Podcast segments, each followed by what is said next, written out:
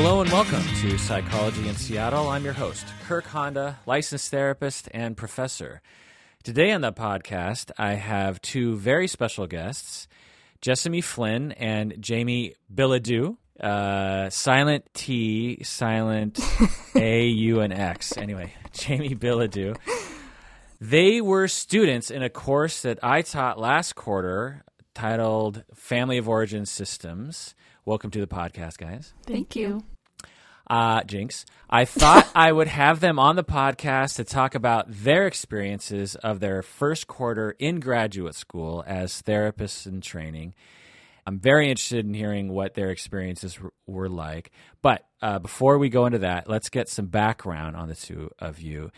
Tell us a little bit about yourself. What would you like to share with Podcast Land? Um, I'm Jessamy, and I grew up in Northern California, a small town called Eureka. Oh, yeah. You know of it? Yeah, isn't it right on I 5? 101. Oh, 101. Uh-huh. Okay, so I've been through it then. Yeah, right on the coast. And now I live in Seattle, and I like to salsa dance. Where do you like to salsa dance? Salsa con todo? Where's that? Fremont. What do you like about it? I like that it doesn't get too hot. Because Um, hot dancing means sweaty dancing, which, Yep. which means gross dancing. Which is that means gross dancing. is that gross for you or gross because the guys are s- super sweaty? gross because the guys are super sweaty? I don't get super sweaty. I I get to wear dresses, but these men, the poor things, have to wear like jeans and like they wear button downs, and I don't know why. Yeah, yeah. Uh, it's so funny because you said, "Oh, it's because it doesn't get hot." I, I immediately, you know, thought, "Oh, because she doesn't want to get sweaty." But then I thought, actually, it's probably the guys. Yeah, no, I'm good. I'm good. So you wanted to be cool, so the guys don't sweat like pigs. Because sometimes you like, you know, you have to put your hands on people when you dance, and Yeah, and you don't want to feel soggy afterwards. yeah, Yeah. and so so often that's the case. Yeah. I, I imagine even in cool rooms, guys can get sweaty because that's a lot of work. Salsa dancing is a lot of work for guys. It's a workout. Yes, yes, it's a lot of physical work and a lot of mental work. So I can imagine sweat is part and parcel for the. not how I thought the podcast would go. So tell us about yourself, Jamie. Um, I'm from uh, Tri Cities, which is Eastern Washington, Yeah. um, and I went to school at Gonzaga in Spokane. Okay. And so after that, I moved to Seattle. I've been in Seattle for like six years. Okay. My family is from Spokane. Both Yeah. sides. My parents met hmm at Lewis and Clark, which Very is cool. near Gonzaga. Mm-hmm. Uh, and what do you do for fun? Um, good question. I have a cat. Okay, that's My fun. cat's fun. What else? School. School and cat. that's pretty much That's me too. sad, but it's okay. Simple pleasures. All right. So let me ask you guys: Why did you choose to become a therapist? I'm curious. That's a great question. Previous to school, um, I was working at a therapeutic childcare center for six years uh, called Child Haven. I've always wanted to go back to school, and I started working with that population to just see kind of what it would be like to work with kids and families. Um, and I found myself really interested in the work I was doing with the infants specifically, um, but really wanted to make more of an impact on the whole family than just helping the child. Because I worked with the parents, but it really is important, I think, to change the whole system, which is why I found it exciting to try to do like family systems work. So, in finding Antioch in the marriage and family therapy program, I thought that would be a really great fit just because it works with the whole family and not just one person. I think from my own experience too, individual therapy is great, but it's really hard to make a change within the whole system when you're yourself just doing the work, you know? Yeah. Why did you want to be a therapist, Jessamy? when I moved um, to Washington in my last year, or right before my last year of high school began, my stepmom thought it would be beneficial for me to see a therapist. So she took me to see the therapist that she was going to, named Mary Blackburn. And that was wonderful. I'd never talked about um, things or examined my relationships in that way, and I found it really beneficial. And I wanted to be able to help people like Mary had helped my family and me. So I finished up my last year of high school in hopes of becoming a counselor and majored in psychology and tried to test myself to figure out if I could actually handle the job and the opportunities I had to test myself were becoming an RA. So not really not really that applicable. But then I became an advocate at an agency in Bellingham called um, Domestic Violence and Sexual Assault Services of Whatcom County. And that was a bit more of a test. yeah. It's where I learned that I also, like Jamie, wanted to be able to do something more to be involved in the in the people's lives that I was working with in a different way because so often I feel that the community doesn't have everything that a person needs and as an advocate I wasn't feeling like I could help in the ways I could I wish I could have helped them. So you knew you wanted to be a therapist in high school. Yeah. And it had to do with you being in therapy and seeing how it could help you and you thought, "Wow, maybe I could do that." Mhm. Okay. And then you were a psych major in in your bachelor's. Mhm. Where'd you go to school? Western? Western. Okay, here in here in Washington State. And then you decided to test yourself by being a resident advisor. advisor, Yeah, that's right. In a dorm. Which dorm? I was a resident advisor in Nash Hall. That's funny. My sister w- was in Nash Hall oh, many years ago. I adore that. Everything about Nash, I adore it. Yeah. And being a resident advisor is kind of like being a therapist, kind of like being a big brother, a big sister, Mm-hmm. kind of like being a police officer. Hopefully not like a police officer. well, you're the person that, you know, might say to somebody, "Hey, you need to keep it down," or "You need Yeah. to put your clothes back on," or Oh my gosh, "You yeah. need to you need to vomit in the toilet, not in the hall." I never got one of those. Oh, okay. Was it an all-girl floor? No, uh, well, mine was. Mine Okay. was an all-girl floor, um, and then it alternated um, every other floor. And um, the most fun one I got was at four o'clock in the morning. Someone had just emptied an entire can, of, an extinguisher, fire extinguisher, um, throughout the hall, and that was fun. Yeah. Set off all the alarms, and Yeah. it was a good time. Yeah.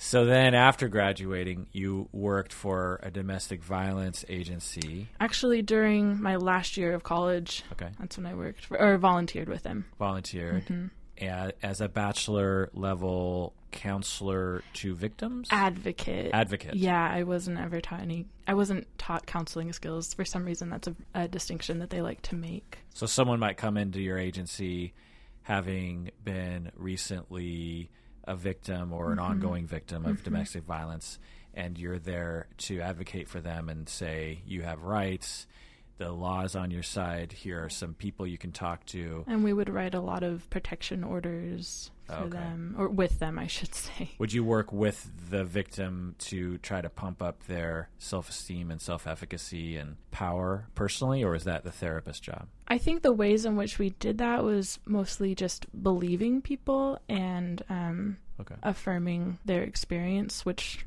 um, I was surprised to hear that so many people did not like to do for these survivors. Right. Not only just people in general, but sometimes police officers Oh yeah, yeah. say, We have good police officers in Bellingham, but they would, but sometimes survivors would still feel like they had not been heard or feel like they had not been believed. oh, yeah, absolutely. It happens all the time. Mhm.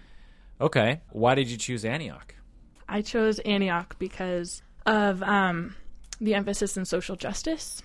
Coming from Western, it was a really, really big deal for me to to be in a grad program that really understood what it meant to have society as a factor, um, what it meant to have culture as a factor, and oppression as a factor in people's lives. And I felt like from everything I heard about Antioch and everything I read, Antioch really got that. Um, I didn't want to just be a one dimensional counselor. I didn't want to be a naive counselor. Okay. Makes sense. Yeah. Antioch certainly tries to emphasize social justice and diversity and culture and understanding how those, and identity and Yeah. yeah. right, ours, our clients. Uh, why did you choose uh, Um, Antioch? Similar uh, with the social justice component. Um, I felt the mission was similar to Gonzaga, which I really enjoyed going to. Um, and then I also just wanted to go to a smaller school because I've applied to some other schools and looked at a lot of different ones. And it was really important to me to be able to form like close relationships and connections to people, my teachers, advisors, friends, uh, classmates, colleagues, all of that. and I felt like that would be a really good fit for me. Hmm. Larger schools are really overwhelming, Yeah. and I just feel like it's not as personal, and I would rather have like smaller classes and things like that. Yeah, one of the nice things about working at Antioch is, I mean, in some ways we're a large school, and in some ways we're a very small school, so it kind of mm-hmm. depends. But for me, it's really great to be able to work from beginning to end, and the end never mm-hmm. ends with with many students. From uh, open house to interviewing to family of origin first quarter to other classes in between to case consultation at the end. And then I supervise a lot of people that graduate or at least stay in contact with people. And then consulting and then working alongside and c- colleagues. And some of my uh, ex students are now supervising the interns that I'm supervising. And so it's just one big you know ongoing thing. And since I stay friends with people on Facebook like you guys, I can stay forever connected to students, you know, and to be able to uh, see how things are going for people. And we're all in this together, as I've said many times, that there's not this separation between me and students. We're all therapists and we're all trying to help. Social justice, what else? Why else would you choose Antioch? I'm just curious if there was any other reasons. I wanted um, my professors to be therapists themselves. That was very. I didn't know I wanted that until I read it on Antioch's website. But then I was like, I want that. Yeah. Yeah. One of the things that they actually require us professors is to have a practice, a, a part time practice. Monday is our clinical day. You might notice we never teach on Monday. Um, why else would you choose Antioch? it, this is silly to say, but I just really liked the vibe. When did you experience the vibe? Was it when you stopped by or talked to someone on the phone? While looking at the website. So I guess Antioch has a really good website designer. Okay. Uh, okay. So you went to the website and it felt. I felt like I could make a home at Antioch and network at Antioch and feel accepted. Okay. I didn't feel intimidated by it, I should say, Okay. but impressed. Okay. I thought the classes looked really interesting and applicable when I was looking online at the website. So that was big for me. I also like the website just because there's a lot of information on there. But when I looked at the courses, they all looked really interesting. Why did you choose the couple and family therapy program as opposed to the mental health counseling program? Just like I was saying from my own experience, I've gone to therapists for a long time, and it's interesting to look back on that and look at what I know now and look at what could have been different for me had I been more aware of a different approach or perspective because I felt like it was kind of looking at my problems or my issues versus like what else is contributing to these issues. And so it's really interesting to look back on that and be like, what if I had known everything I know about like the family systems and just taken that all into consideration? How would I have felt differently about myself and what was going on for me? Jessica? I think it might just be as simple as families are really important to me, and the success of families is just really important to me. And your perception of the mental health counseling side was that they didn't emphasize families as much, obviously, as the marriage and family therapy side did. Yes. For me, it was Paul David told me in open house, or told the group in open house mm-hmm. back in 1995, that marriage and family therapists can work not only with individuals, but mm-hmm. also with couples and mm-hmm. families. And I found that to be exciting. By implication, the mental health counseling side is to some extent limited to individuals. Of course, mental counselors can work with couples and families, but they're just not trained as much as marriage and family therapists are. And I found that to be very exciting. I thought, oh, I definitely want to work with individuals, absolutely. But how great would it also be to work with couples and families? And that was attractive to me. For other people, when they hear about you can work with couples and families, there are therapists that will say, I do not want to work with couples and families. And that's a good way to kind of decide, right? If you don't, there are some people who just say, I, I don't like that. I don't like the prospect of that. I want to work just with one person. That's much more understandable to me, much less chaos, because that's true. Family therapy, couple therapy, much more chaos, much more excitement, much more variability. So, is that one of the reasons why you chose it? Yeah, definitely. Um, I am a big believer in um, in an individual's ability to change their circumstances. So I am very excited to work with individuals, um, as well as families. But I think that empowering individuals to work differently within their systems can be very powerful, and I'm excited about that. Yeah. The wonderful thing about being a couple and family therapist is someone can come into therapy and complain about their spouse or their family member. And you can say you know what? Let's bring that person in. Let's let's have a conversation and let's hear their side of the story and let's try to work this out and let's try to make your relationships better. Rather than just having one person that is potentially stuck in complaining. Now, that's not all, always the case, obviously, but to witness relationships being changed and satisfactory and loving right before our eyes is such a wonderful thing. We don't have to wait for the individual to go home and do something. We can have something happen right there. And to have them cry and hug each other and you know have this wonderful moment is you know just a wonderful thing to see and to be a part of. And everyone wants that. Uh, you just have to unplug that that plug, you know, and and that stuff just comes out of people in my experience. Anyway, another tangent.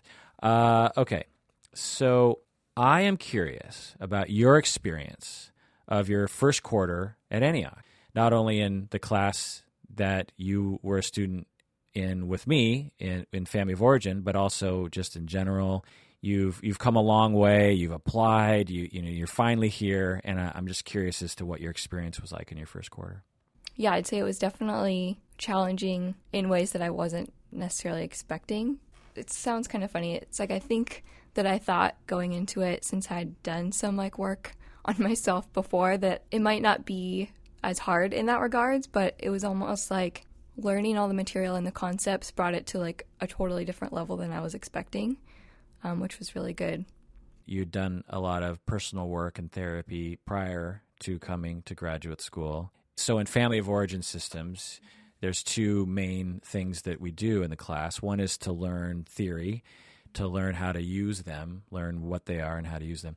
And the other focus is to learn how to apply them to yourself with the effort of learning about yourself, learning about where you came from, where your family of origin system as a child came from in terms of your grandparents, and how all that leads up to today in terms of your own issues, with the hope of having the students become more aware of themselves so that when they're a therapist and they're working with clients, they are aware of their hot button issues, their unfinished business that might come out with their clients, because it often does, not to get rid of it, but to be aware of it and to not let it blindside us, because when it blindsides us, that's when it becomes worse than when it doesn't.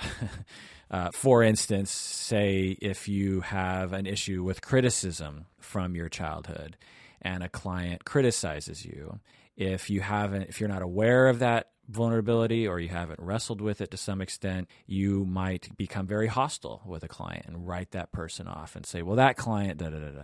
Whereas if you are aware of yourself and say, oh, that's my hot button issue, they're criticizing me. I know that this is an issue for me. I'm having a visceral reaction. I have an urge to be hostile with this client.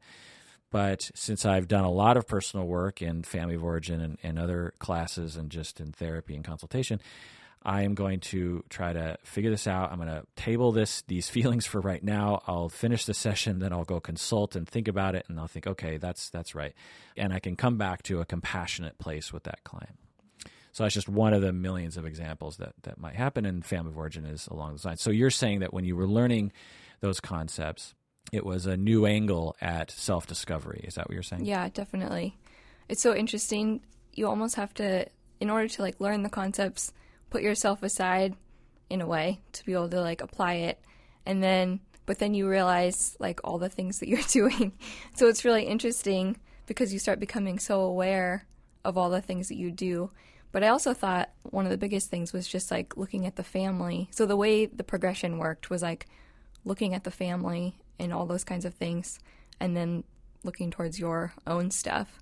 And so for me, it's brought a lot of compassion towards my family and just like looking at how that evolved for them. And then also looking at some of the things that I do that are exactly the same almost as what they do. And it's like when it's yourself, it's like, oh, that's me doing that. And so it's then when you look at like your family doing those things, it's like I can see where they're where that came from now. And it makes more sense. So I can be more compassionate towards that versus getting upset or blaming or whatever because I know why maybe that happened, like it's a transgenerational pattern or whatever. So it's very interesting to look at that progression. At least it's been really helpful, I think, for me. Yeah, it's such a it's such a multifaceted thing when you talk about that. I think of so many different things. One of which is the wisdom that comes from being able to understand the other side of the story. You know, when when we're growing up and when we have our complaints about our family, we see obviously our side. And when you go through this class and maybe other work that you've done, you begin to see it from the other side, from the side of your parents. You know, when you investigate their childhoods and what they went through, you begin to see the seeds of maybe some of the issues that they had and how that played a role in in the family system that they created. Not that it lets them off the hook per se, but it just puts it into a context and helps us to understand why people do the things that they do in our society, we tend to look at people as either sick or evil. If they're doing something bad that we don't like, there's something wrong with that person. There's something evil about them. But when we start looking at people more closely, a more helpful and I think more accurate perspective is that people are, you know, a part of a system. They're a part of a society. They're a part of a history, and they have issues as a part of that. It doesn't let them off the hook from having responsibility for their actions, but it helps to understand them a little better. And being a therapist, that's that's a huge part of being a therapist is being able to understand where people come from. And from there, not only compassion can take place for people that traditionally are, you know, sort of vilified, but also we have the beginnings for how to help them. If we know what sort of context contributed to their issues, we know how to help them so, uh, Jessamy, what was your experience like in first quarter? Um, I was surprised because I was the youngest one, it seemed, in all of my classes. Um, so it felt like I was just drawing on the wisdom of everybody that was older than me, which was cool in a way, but also it was like, I don't know what I'm doing here. um, That's interesting. I didn't know you were the youngest one. Yeah, I'm just a baby. I'm like 22 years old. Are there any other? I think there are. There's one other, I think, in our family of origins class. Yeah. Okay. Yeah, one other baby. Mostly everyone is thirty to forty. I'm guessing. I haven't asked everybody's 25 ages. to 25 40? to 40, yeah. yeah. It made me feel like, okay, I must be in a good program. So, um, and I felt very supported by people that were older than me, felt very accepted by them, especially in the food class, um, family of origins class. Well, you certainly you didn't seem young, if that makes any sense. I mean, you were a leader in, in class and maternal often. I think it was a good environment for those traits to come out in me because I did feel so supported and did feel so comfortable. As far as the workload, um, like Jamie was saying, it was it was very overwhelming. Um, I'm working full time. Um, I've never really worked full time before, just mostly part time jobs in school. So I would not do any schoolwork during the uh, during the weekdays, and then I would just get everything done on Saturday, which isn't the best way to do things, but is what I had time to do with that class schedule. So um, there was that adjusting, like trying to find balance. How many classes were you were you taking? Just two. Okay, family of origin and systems. Okay. Yeah. Were you taking systems too? Yeah, we were in the same class. Yeah. Yeah. Yeah. so your experience was a lot of work. You were working full time, which is difficult to do and take mm-hmm. classes, mm-hmm. but people do it. Mm-hmm. And so you were doing a lot of studying on Saturday. And what else was your experience like? Well, I got a family out of it. That was nice. Uh, the family of origins family is what we call ourselves. I feel like I have people in my life now that I will have for a very long time in my life and that I enjoy spending time with and bouncing ideas off of and engaging in parallel self discovery with.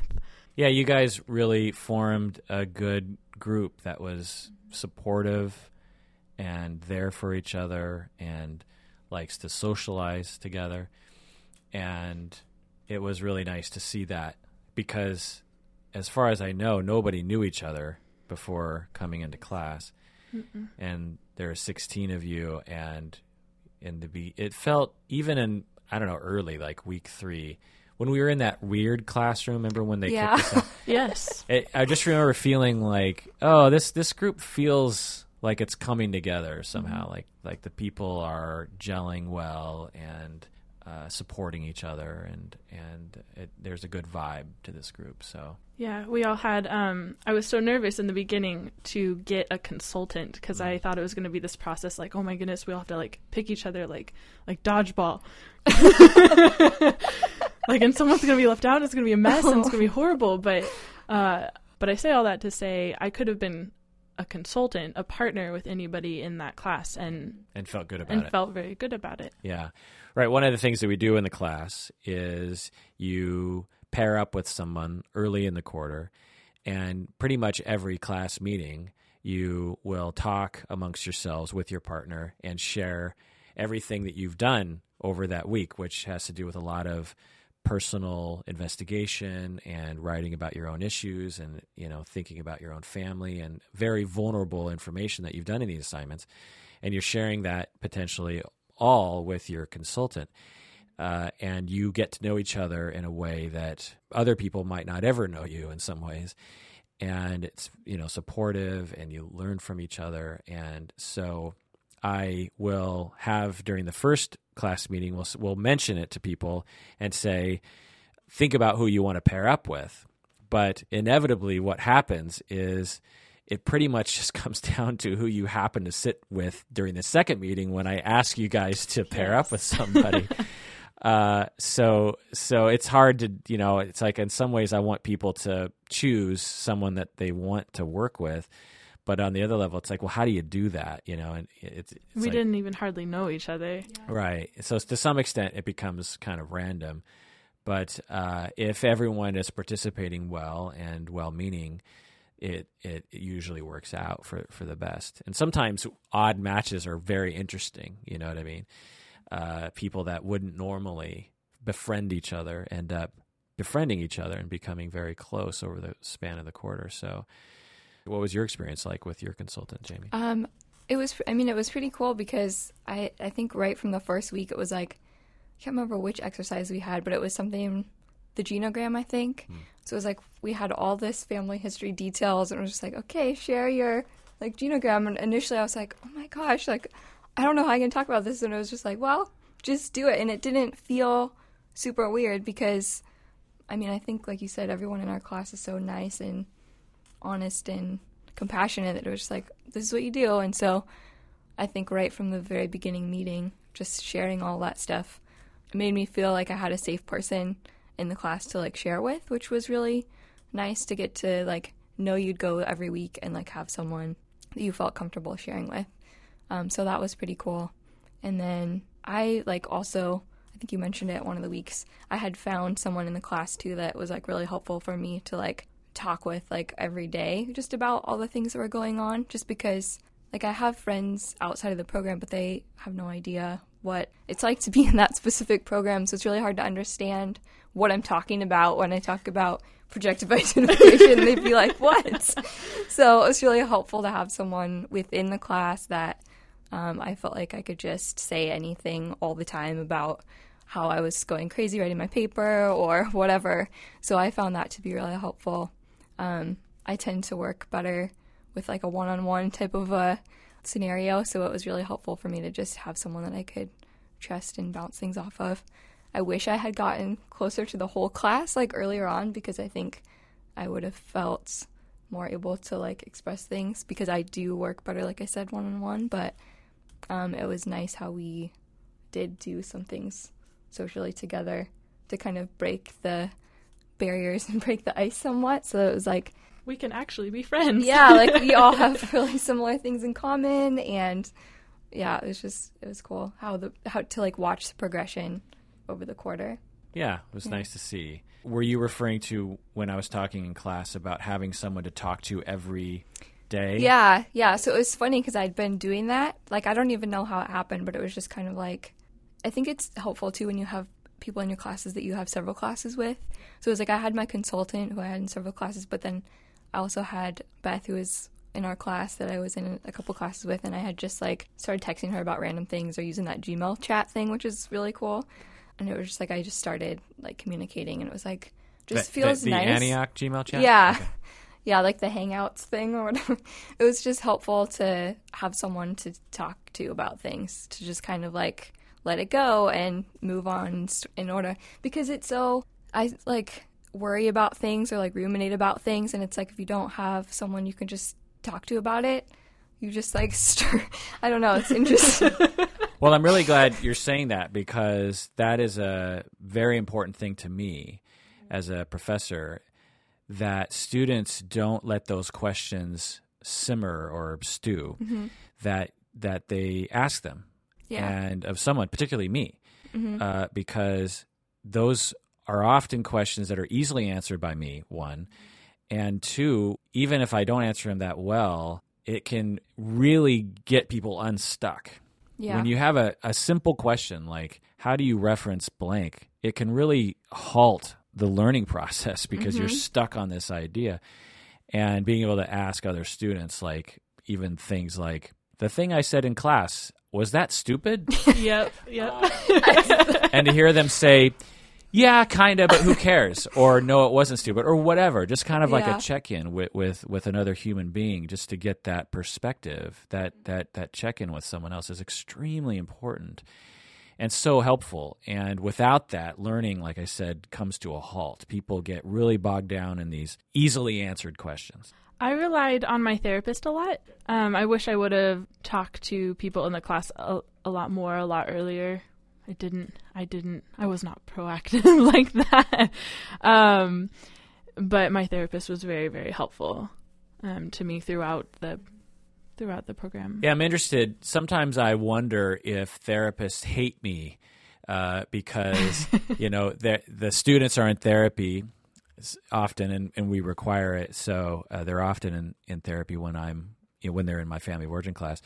And I'm always wondering, I wonder what their therapists are thinking about what I'm having the students do because it's you know it's quite related to therapy and be and can potentially mess up a treatment plan that a therapist might have for that client. So I, I'm curious, did your therapist say anything about that? she thought everything that I was writing about and reflecting on was very helpful. I think our relationship was I would freak out about something that I was learning in class, or I would be processing, is the better way to say it, something that I was learning about myself or about my family in class. And then I would just take it to her and we would go off of that. I felt like she was just letting a treatment plan happen organically through whatever I threw at her, but maybe not. Maybe she had the, the treatment plan all along. I don't know. Did you accelerate in your therapy or, at all? Oh yes. Um, I've never. Um, I've had. It'll be three therapists now.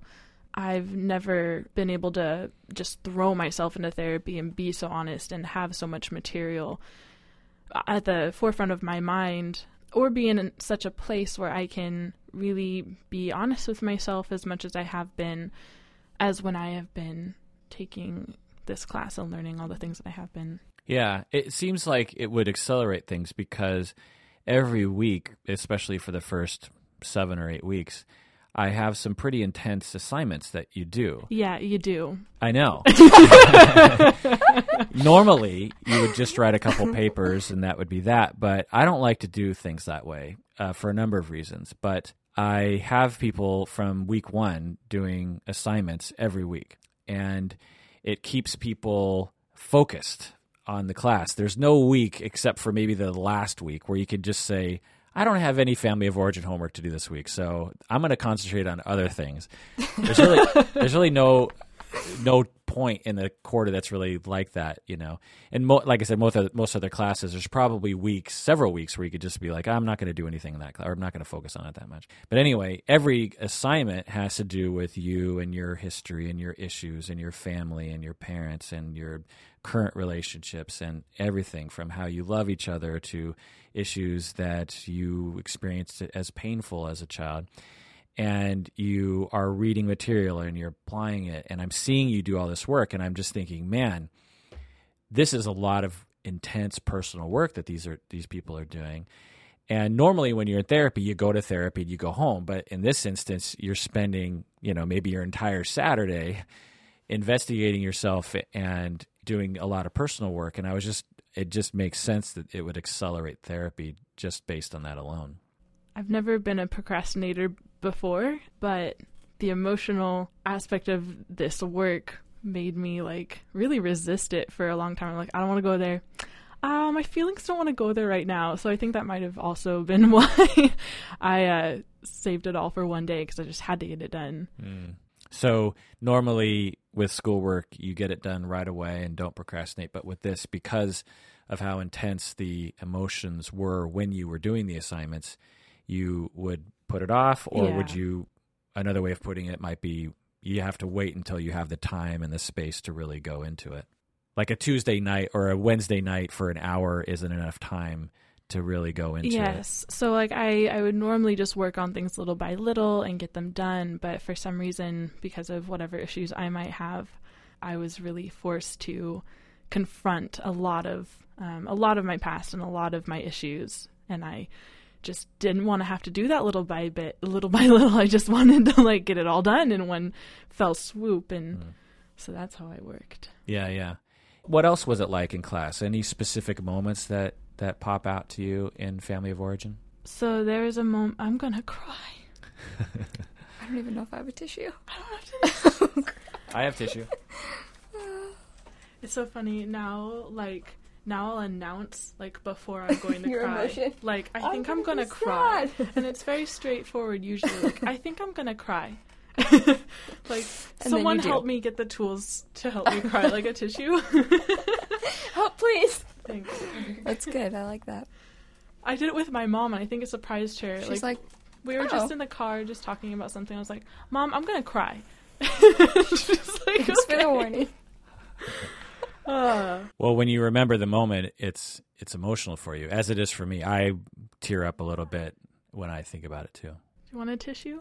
Um, yeah. there's a moment where Christy was talking to a man in our class about um, all the things that she would want to say to her biological father. And it was just heartbreaking because I felt like it was it was amazing and um, to see that type of vulnerability and I was really honored. Like I was just blown away, like in the moment that I was getting to witness something like this, and just thought she was so brave. Um, not because, not because she had anything to prove to us or anything that she'd be scared about talking about, but just so brave to even face those things and say those things that she was saying. Um, so I just felt um, very connected to her in those moments. In that moment when Christy was talking to another student, but he was playing the role of her father, and so she was saying everything she wanted to say to him. It was incredibly powerful for me as well. And I was right next to her and was just blown away by what she was doing. And she just seemed so vulnerable but confident at the same time. Mm-hmm. It was really beautiful. Yeah. and and Jessamy, you were sitting in a way that you were facing Christy as she was talking. I mean, you were right over the his shoulder and and you were right over his shoulder to me too. I could I could see you as well and I could see you crying. It's me just losing it, yeah. But you I weren't see I Jamie losing pulling. it. Jamie, you were right behind me, so I couldn't see you. But Good. but Jessamy, I knew you weren't losing it in my that wouldn't be the word I was using. You were feeling it. And you were now I'm gonna cry more. But you were in the moment. You know, Christy was having a moment and you were with her in that. And it was real. And there wasn't there was no way around that. And to have any other reaction, honestly, would have been distancing or trying to get away or something, which would have been totally your right to do. But it was a very intense thing. And to some extent, given your role in the class, it made total sense that you were the person who responded to, to Christy. You yeah, know, thanks for giving me the space to do that. Right. So I asked the class if anyone wanted to say anything to Christy. That wouldn't be a normal thing that I would do in that moment, but it just felt like it had to be done. And you stepped forward in a really leadership, compassionate, maternal, caring position to be, and just said it beautifully to her in a way that I don't think anybody else could have. I mean, the the things you were saying to her about I don't even remember what you were saying, but yeah, I just remember it was perfect. yeah, I think we got a lot closer that night. Right. Yeah, it felt like something had happened. What was your observation of that moment? What was your experience? It was very, yeah, raw and vulnerable and beautiful in a way. I mean, I mean, it was amazing to watch that exercise, but it was amazing to see one of our peers being so open and honest and being able to have everyone watch that and witness that and be with her. So that was awesome. And then I think for me, it brought up a lot of the countertransference stuff that we've been talking about in the class. So I was, I was responding to what she was saying and like relating. I feel like in a compassionate way, but then also it was just bringing up a lot of stuff for me and my own stuff. So I think I was having like reactions on multiple levels. Mm-hmm. So that felt really intense, I guess. Yeah. But good. And then we did the empty chair in our head after that, and that was really hard too. Yeah. But I felt I felt like it was very fitting for that night. Right. So I walked everyone through an exercise where I had them close their eyes and relax and imagine whomever they wanted to imagine sitting across from, from them in a chair. And then when they opened their eyes, the students I had them open their eyes and and normally in therapy you would have them actually talk to the empty chair, but instead everyone wrote down what they wanted to say to that person. Usually people would choose someone in their family, someone important to them that they had a lot on their mind they wanted to get off their chest. And again, everyone doing tremendous work. I, I don't even know what's happening. I see everyone writing and a couple people talked about their experience. The the reason for this again is to have people learn firsthand what it's like to do therapy and what it feels like to be on that side of things, but also to get to know yourself and your own issues because there's nothing more revealing than when you do an exercise like that and really get into it and really feel in your body what your unfinished business is. You know, it's like, oh man, you know, I have a lot of emotions. There's one thing just to say, yeah, I, have this issue related to my family. Da, da, da. It's another thing to feel it in the moment and just be like, oh my god, I have I have some serious vulnerability here, as everyone does, and to be real about about that, you know. But anyway, so you did that exercise, and you're saying, what were you saying about that? Oh, I felt. I mean, that was really impactful for me. That the empty chair exercise. I'd done something similar years ago, but I think it was really interesting to do that. I think it was the day we turned in our paper. Yeah. And so I was like feeling a lot already from that. And so that was, I think it just summed up the night while in just like this really emotional place, but like digging deeper into those feelings rather than like just put them away, you know, yeah. which I feel like is really important. So that exercise I feel like has been really helpful for me in like moving forward. Yeah, I hadn't thought about it till just now that you spend all quarter going in deeper and deeper and then just prior to that week you it all culminates in that last paper for you right and then we had that meeting that night and some of you were probably working on the, like, on the paper right up until the class time so you're in the midst of it. And then we had that class time. Yeah. Must have been quite a crescendo of emotions for everybody. Definitely. I mean the first paper was challenging in its own way but like the second paper to me was what really did it because it's like your own stuff. It's like the other one, it's like you're looking at a lot of your family issues and the trans, you know, the patterns and everything, which was hard. But that paper, I don't know, something about it. Yeah. So I felt like that was the point in the quarter that was just really everything kind of hit.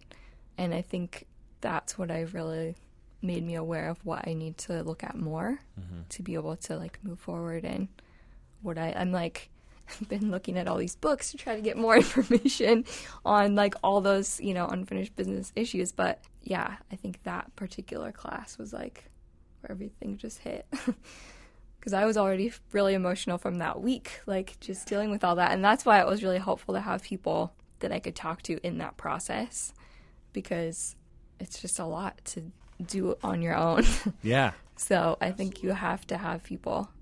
And it's hard to reach that point where it's like, I don't want to burden someone, but it's like you, it's like that reciprocal helping relationship that is so helpful and beneficial. Yeah. And other therapists are perfect for that job because they know what it's like. Sometimes other people don't want to hear us complaining or processing on a daily basis the way that we do. And as I've said in class a few times, we need someone to talk to every day, which seems excessive or burdensome, but really it's not, in my opinion. It's something that is human about us. We need that. We need that check in or that support or just someone to listen to us on a daily basis. And a lot of people don't have that. And if you depend on your therapist once a week, that's great, but it's not enough. I guess as long as it's reciprocal, that that doesn't seem excessive. What do you mean? As long as it's like a give and take checking in as opposed to just like let me like tell you everything that's going on in my head and then like Unless that is what your relationship is like at that moment or Yeah. that's what is needed or something. The reason why I'm being a little oppositional is because there's this idea in our culture and among givers like us that we shouldn't burden other people with our problems. But that is usually not the way that other people experience it. Other people don't, some people do, but most people don't experience it like, oh, you're burdening me. Most people experience it as, it's an honor to Yeah. be yeah. Yeah, and it feels good to help someone. And and it's not hard to listen if you know how to do it well. It it doesn't require much e- effort or energy and it feels good to listen and to help as we should know.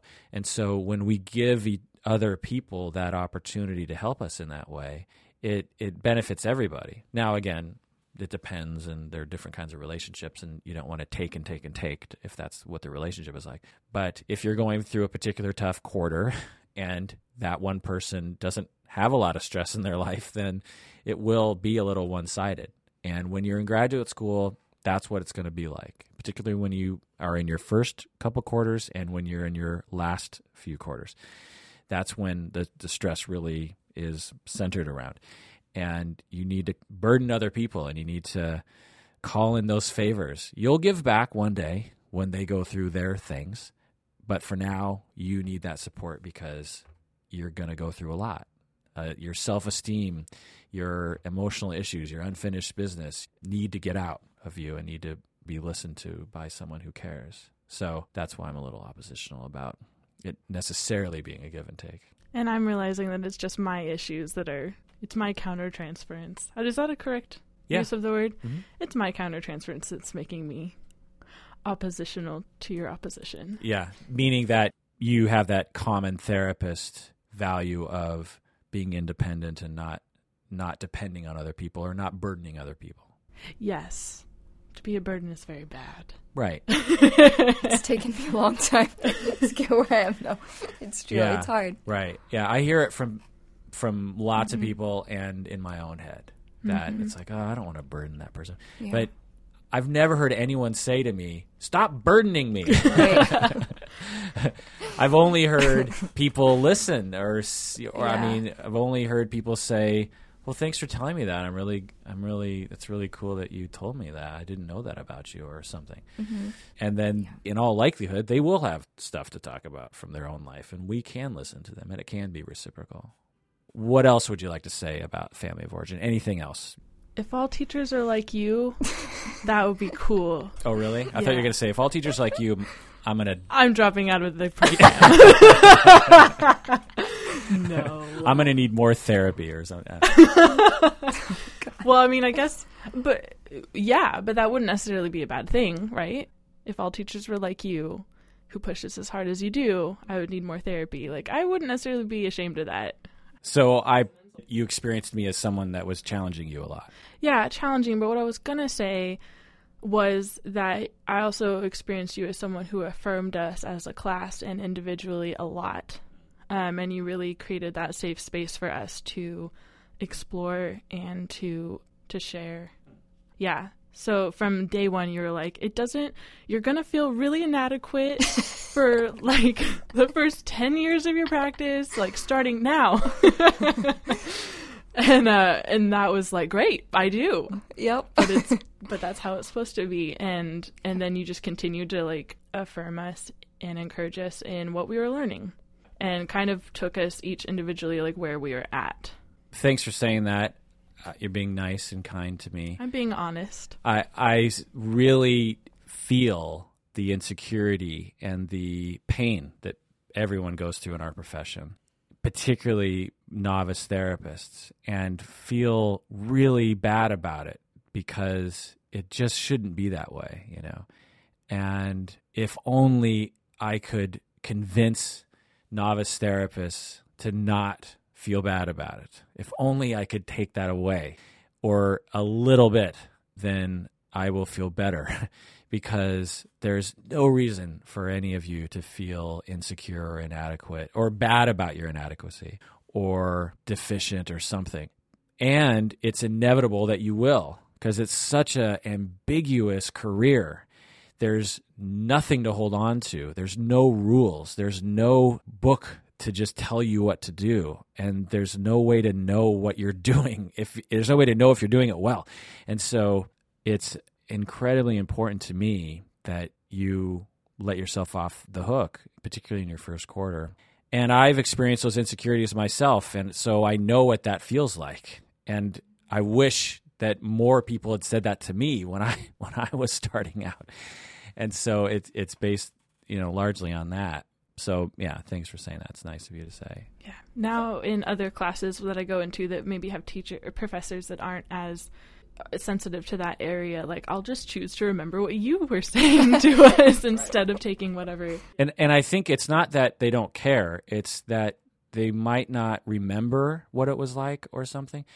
That and that's one thing that I've always really tried to remember is that just because it was a long time since I was in master's school doesn't mean that I will forget what it's like. And I and I, I remember being a student myself and just getting the sense that some of the more experienced professors had forgotten what it was like to be completely ignorant of everything and and to be extremely yeah. afraid and insecure and almost naturally insecure because it's like, well, who am I? I just signed up for a program. How do I know I'm going to be a good therapist? I have no, what gives me the right to say I, I can be a therapist just because I signed up for a program doesn't mean anything. And so to remember that, that the, the, the greenness of, of students and I, some of my professors I remember would teach me the way that they would teach me stuff that they were thinking about at their level of career, having been in the field for 20 or 30 years. And they would speak to me like I was one of them. And I would think, I'm not like you. I am. I have no idea. I have. I. I have barely security enough to show up to class, and you're telling me about some fringe issue that, like, I'm just freaking out over here, you know. and so I. I really try to remember that and try to tend to that, you know, because like I say in class, that insecurity and that anxiety is counter to learning, is counter to growth. And so I tried. And I felt like I really hammered it well this quarter uh, because I talked about it often. Just be one time in you, class, you raised your hand, and I was like, you kind of had this look on your face. I was like, oh no, what she's going to say? And you said, you said, Kirk, you seem like feel like you think all of us are fantastic. Oh, right, right, right, right. Is yeah. that it? yeah, yeah, that was it. And I was like, I do, I do, I really do. Yeah, because I was talking about how noble you are to have chosen the career that you have, right? And so, yeah. But anyway. Oh, it was it was nice to be able to email questions and get a response, and I felt that from all the professors at Antioch. So I feel like that's really helpful, just to be able to ask things and people respond. Yeah, and in the, in the traditional way, you would have to show up during office hours to ask questions. And that's a pain in the ass. I mean, one, yeah. to just show up at their particular time and to hope that no one else is in there and to have to deal with the intimidation of sitting in the professor's office and to have all your questions articulated well and you know whereas it's two in the morning and you have a question and you can just shoot me an email and I might even be up at that and respond. Uh, again, it's at that moment when you need to hear it. You know, mm-hmm. you you have the question then because you're working on the assignment then, and you can't wait till next week to have right. a sit down. You are one of the frequent emailers. Yep. I was like, because I can. because I can. I was like, you know, it's funny because it's like it's something that I've kind of learned over the years. It's like, well, I may not be able to ask it in class, but if I have a question, it's okay. It's a question. Mm-hmm. You should be able to ask it, you know? And so it's like one of those things that kind of like you were saying, It's like I struggle with a little bit. It's like, well, no, I shouldn't because I should know. And it's like, you know what? No, just ask, and then you get an answer. It's like, there you go. Right. And it's Yeah. so relieving to just get Yeah. an answer, even if it doesn't necessarily make your life all that much much better. It's just like I asked the question and I got an answer. That's that's that feels good. And someone heard me. Yes, that's like huge. I think. And they didn't say what's wrong with you You're that you would ask that idiot. question. Yeah. they, they responded as if it was a good question. You know, Right. like okay, I'm I'm on the right track here. Mm-hmm. You know what I mean? Yeah. Yeah, a lot of emails have to do with "Am I on the right track?" Mm-hmm. A lot of people say, "Am I on the right track?" here?" And that's great because if people are going to learn, they need to have that check in now and then. Mm-hmm. Any advice you have for other applicants or new students? Don't have a don't have a full time job. okay, Try not to. how many classes were you taking? I had two classes. Because it's too much work.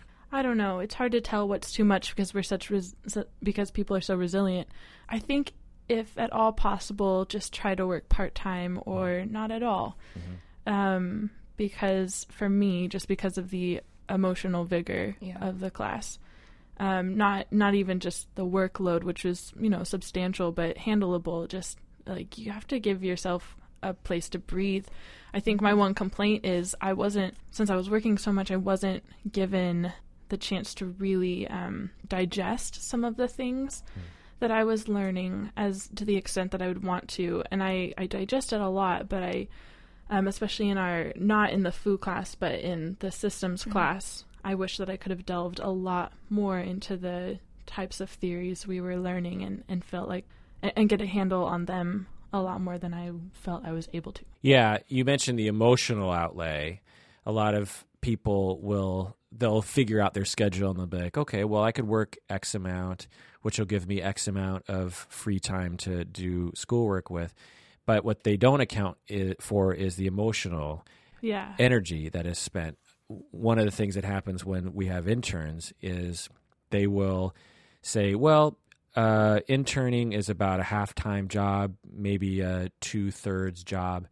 So I could work, you know, quarter time or something or half time and, you know, not ever have a social life or something yeah and and so it works out time wise, but the emotional issues of being an intern is so much greater. It feels like two full time jobs being an intern, even though it's really only a half time job. It feels like a double full time job. And it, it blindsides a lot of interns. And so I'm, I'm often telling people to take that into consideration. There's something about working with clients for the first time, and you're working with some of the most difficult clients you're ever going to work with, with some of the most difficult histories. And it's a lot to hold on to. And you need that downtime just to kind of veg to recover. And if you don't work that into your schedule, you can very quickly become overloaded. So, in your first quarter, just you're saying that even though you were only taking two courses, uh, working full time, it felt like too much for you. it felt like a lot Yeah. it felt like a lot as it should feel And if you take less courses or work less, you c- could have absorbed more. Yes. I think that it's, I, I'm not going to say that it's not doable or that I was miserable um, because I wasn't, except for the very first couple of weeks I was. I was like, I don't think this is going to work out. but then, but then I think people, like I said, are very resilient and uh, um, tend to adjust. But if you can avoid adjusting to something that at first overwhelms you and just not overwhelm yourself in the first place, if that's financially possible, like I say that that is a good thing, and it doesn't mean you're lazy. It just means that you are you have self care on your mind Mm. as a priority. Any advice to new applicants? Um, um, I took three classes, but I wasn't working, um, so slightly different. I was still kind of transitioning from my job and kind of needing to process all of that um, since I'd been there such a long time. And I found three classes without working, even to still be kind of a lot, just based on the yeah the emotional stuff. Because you can plan your time so that you can get everything done, but you can't necessarily plan when you're actually going to be the most productive because you can't just be like, I'm going to sit and write this. Like, I would have to reflect and think a lot before I could just do it. But it was definitely doable to do the three. But it was interesting for me taking three together, the ones that I did, because I felt like systems and Fu kind of went hand in hand, which was nice, like learning the theories and doing that work. And then it was interesting to take the communications counseling with it because it was like I felt like I could be applying a little bit of what I was doing, even though I felt like weird to be doing that already. It was like interesting to get to utilize some of what I was learning. So it was kind of cool. Any other advice that you advice? might have? Um, I didn't have a therapist, but I feel like that would have been really good.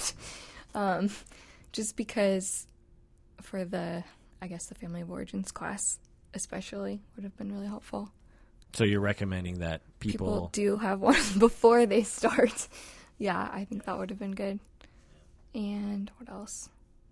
I mean, it's hard to like find a balance until you just can do it. So it's like you just have to do it and figure it out.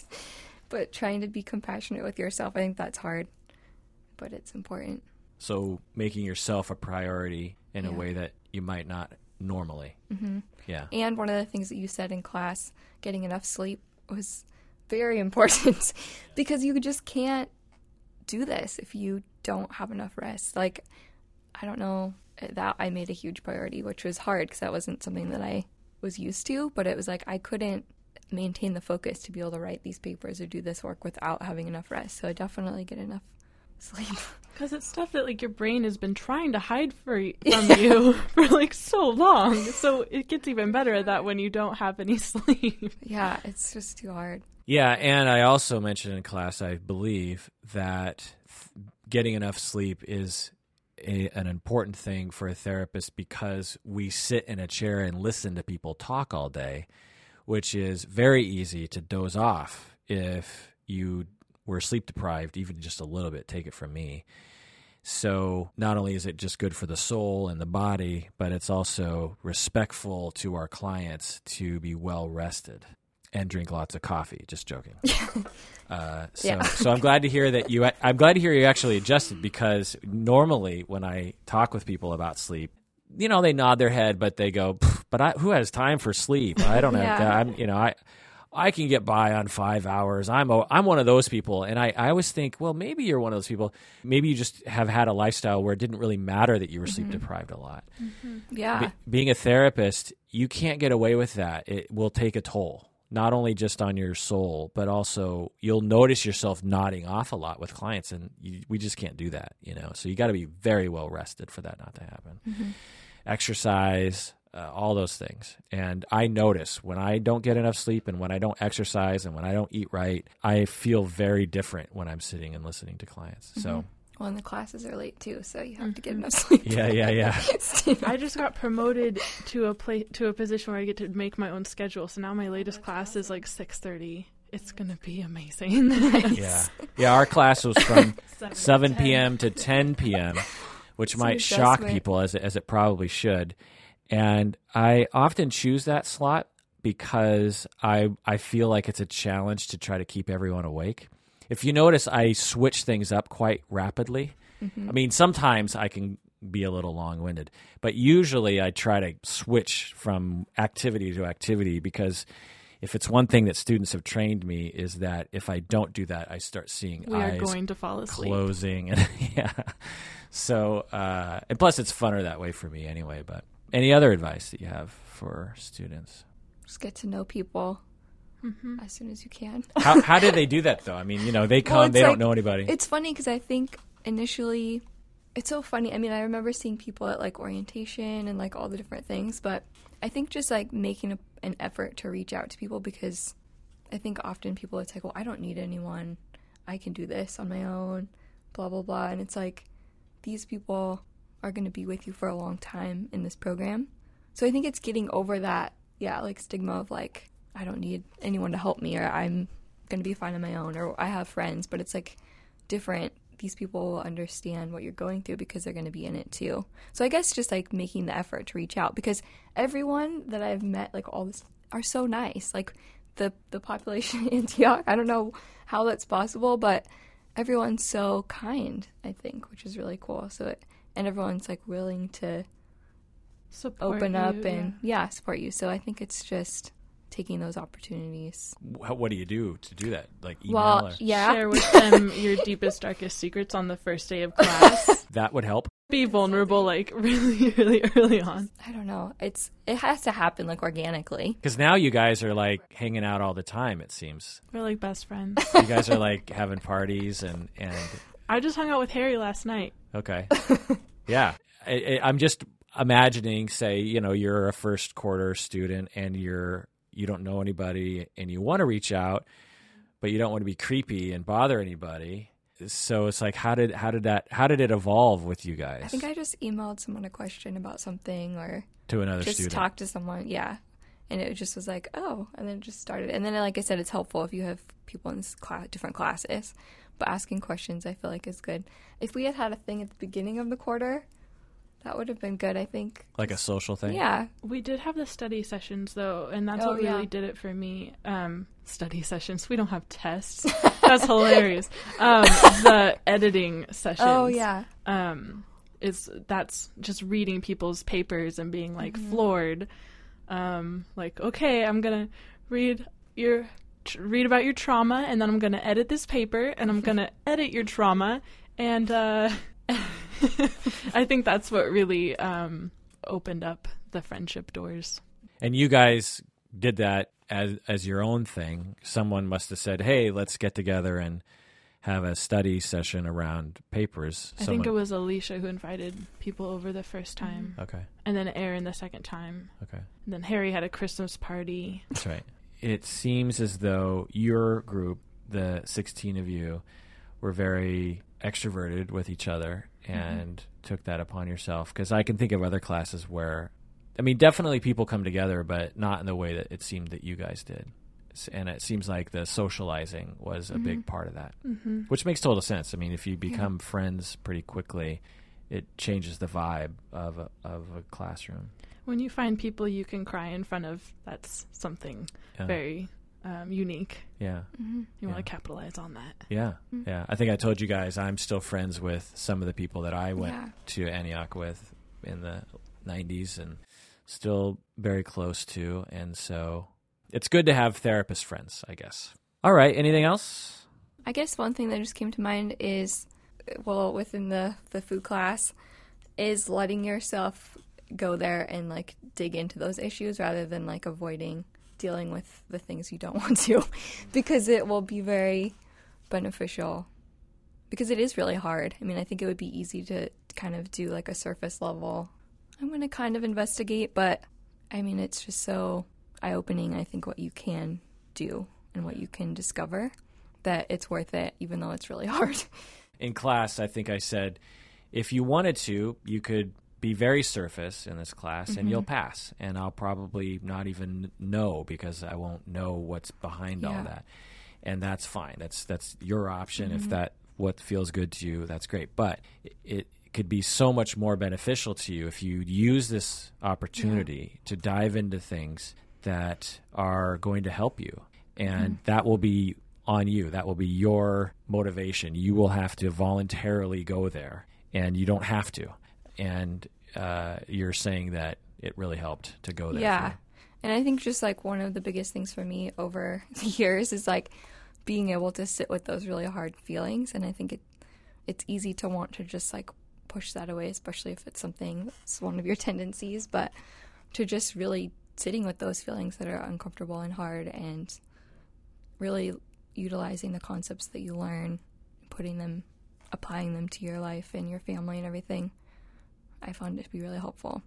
Yeah, it's one of the great things about being a therapist is uncomfortable feelings are are stock and trade, mm-hmm. and being able to sit with those feelings and to feel practiced and competent and supported is a wonderful liberating experience to some extent. It's like, okay, right now I'm I'm feeling very uncomfortable and I'm feeling I'm feeling very insecure. What's going mm-hmm. on for me? And you can talk with your colleagues about it and you can think about it and you have all the support around it and people will welcome those conversations. I imagine in other cultures, other professions, they're not quite as receptive to you saying, you know, Joe in accounting is really touching some of my buttons, and I really just want to sit down and talk for the next hour about how, what that experience is like. I imagine that there some professions really aren't into that, but we certainly are. Yep. So so, all right. Thanks for joining me on this podcast, Jamie and Jessamy. It was really a great conversation. It's been interesting. Each group has had its own feel, and you guys have your own particular feel to you guys. A good feel. Uh, that sounded funny. Um, that's not what I meant, of course. Uh, all right, well, that does it for another episode of Psychology in Seattle. Thanks for joining us out there in podcast land, and take care of yourself and get good enough sleep. Yeah. Right? Yeah. And take care of other people too, because if we all take care of each other, we can make the world a better place. And thanks for joining me, you guys. Thank you. You're welcome.